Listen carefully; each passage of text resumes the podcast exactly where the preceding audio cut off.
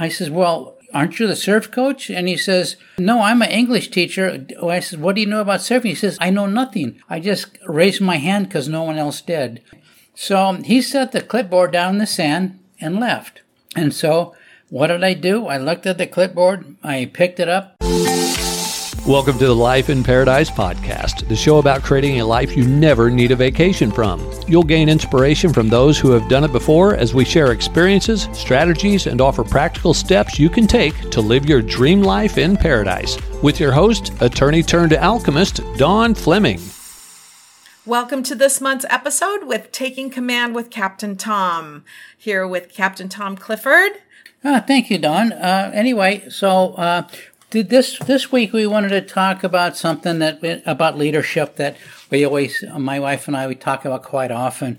And one of the things that we call it picking up the clipboard. And so we talk about it all the time when we were at the ferry dock a while back, and the ferry was overloaded, and there was bigger ferries at the dock. And I looked at Dawn and I says, "Where's the person with the clipboard?" The leadership is important to somebody says, I'm in control, I've got this, and everything will go smoothly. So didn't seem like there was anybody in charge. No, there was nobody in charge. So how this all started, my picking up the clipboard, it was kind of a funny story. I was living in a block off the beach in Newport Beach, California, with my two teenage sons. And the oldest one says, Dad, we're going to start a high school surf team at the same high school I went to, but they didn't have a surf team back then. So he says, Dad, I want to be part of the surf team, and we're going to meet at 7 o'clock this morning up by 56th Street. So I says, sure, I'll go up there with you. So I went up there with them. I knew all the kids. I'd surfed with them out front. They're all Patrick's friends and everything. And so the faculty member came from the high school, and he looked around at everybody, and he kind of was there for about 10 minutes, and he says, hey, I got an English class I have to go to. I says, well, aren't you the surf coach? And he says, no, I'm an English teacher. I says, what do you know about surfing? He says, no, I know nothing. I just raised my hand because no one else did. So I kind of, oh, okay. So he set the clipboard down in the sand and left. And so what did I do? I looked at the clipboard, I picked it up, and I says, okay, the first heat, we're going to, you and you go out, and we're going to, you're going to surf the first heat for 10 minutes, and we're going to figure out how to place you in the first, second, or third string. And so we did this for maybe a couple of weeks. Everybody respected, they all knew me, they all knew Mr. Tom. They didn't call me Tom Clifford, they called me Mr. Tom. And so they all knew me. But so a couple weeks went by, and then the first contest was coming up. So we all got there in the morning and got all ready to go. And the surf coach from the Huntington Beach, which was the next beach up, their surf team came, and we all congregated. And Huntington Beach coach came up and said, are you the coach? And I said, no, I'm just one of the kids' dads. And he says, well, you're holding the clipboard. You must be the coach. And I kind of went, oh, I guess I am. Well, there wasn't anyone else, was there? No, there was no one else. No one else. So there was, I was just holding the clipboard. There's nobody else. And so pretty soon the judge showed up, and he owned the local surf shop. His name was Pat Hannafin. And he came over, and he says, hey, Tom, how are you? And the other coach said, the judge, you know this guy? He says, yeah, we're on the collegiate surf team at Long Beach State together. And so the coach looked, the Huntington Beach coach looked at me and says, oh, no, I got a ringer. But no, it was just innocent. But anyway, what happened, it worked out really great. We did the whole season, everything. But I got that, that saying, somebody sets it on the clipboard, somebody's going to have to take and pick it up and roll with it, whether it's me or somebody else. I'd like you to talk a little bit more about how that worked out. I mean, how'd you guys do? Oh, we did fine. It worked out really well. And I had known all and surfed with all the guys in the team, so I knew how to place them in the different heats and everything, and it worked out just fine, and it was very rewarding. And what was nice was that I had an engineering business up the hill where I had the flexibility of I could take and call the head machinist and say, go ahead and open up the shop. I'll be in about an hour late, you know. And so I was able to spend time with my two sons and in their surfing competitions and stuff. So it was kind of, I was blessed to be able to do that at the time. So, yeah. So what was the response from the school or there was no response from the school. I actually didn't get any support from them at all. No, but I would, I had to fill out paperwork, down there. My son brought me some paperwork from the school. Said these people, did these surfers show up for the thing? Cause that was their first period PE. And yeah, the attendance was good. So I started taking attendance and everything, but it just kind of flowed organically. And, it was a lot of fun, but that was my, oldest son's senior year in high school. So, after that, I didn't do it. Didn't do it. No. But it was a labor of love. No pay involved, right? Just a sport that you love and your sons love, and you had the opportunity to. And I knew because I was and when I was younger, I was a competitive surfer. I surfed in the Western Surf Association meets, and then when I was in college, I surfed for Long Beach State College. So it was. You know, I knew how the contests work and how the heats work and how the judging works. So it worked out. But since they did know about it, it wasn't as death-defying as some of the other things. Like another situation, Dawn's younger brother, John, who lives in Nebraska, he's a science teacher. And what happened was the girls' diving team, they didn't have a coach. Somebody sat down the clipboard. So John went over, picked up the clipboard, and he says, I know nothing about competitive diving. And so he called me up and says, hey, I am the coach for the women's diving team. And because I was also a springboard diver in high school. And he said, well, figure it out. And he figured it out. But it's just, you know, it happens sometimes. Even in he was already a football coach. He did basketball coaching. Mm-hmm. He was a good coach, but he knew nothing about diving. But he says, well, I'll figure it out. I'll do the research and we'll get it and ask for help from other people to figure it out. And sometimes that's what the thing is. Sometimes you have to be courageous enough to pick up the clipboard and then say, I don't know what I'm doing, but I'll find the help to get me to where I need to be. So, yeah, that was... yeah, and what he got some books on how to coach diving. Yeah. And then you had some great suggestions about the similarity between diving and gymnastics. That's right. And, recruit the girls from the gymnastics team because they're also...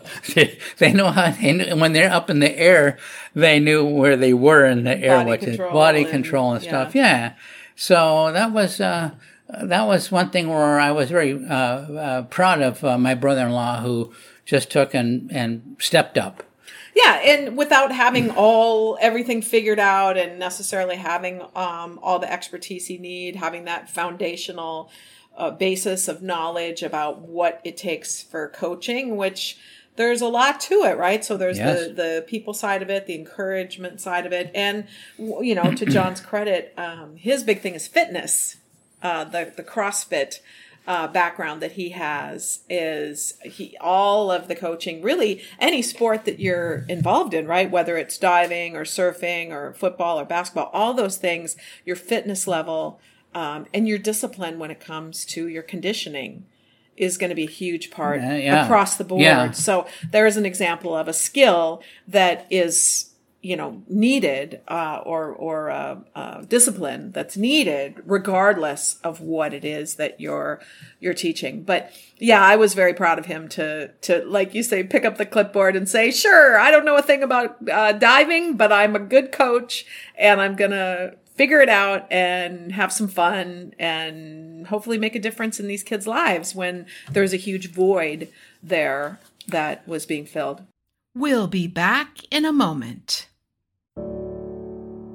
Isla Mujeres is a Caribbean jewel off the coast of Cancun.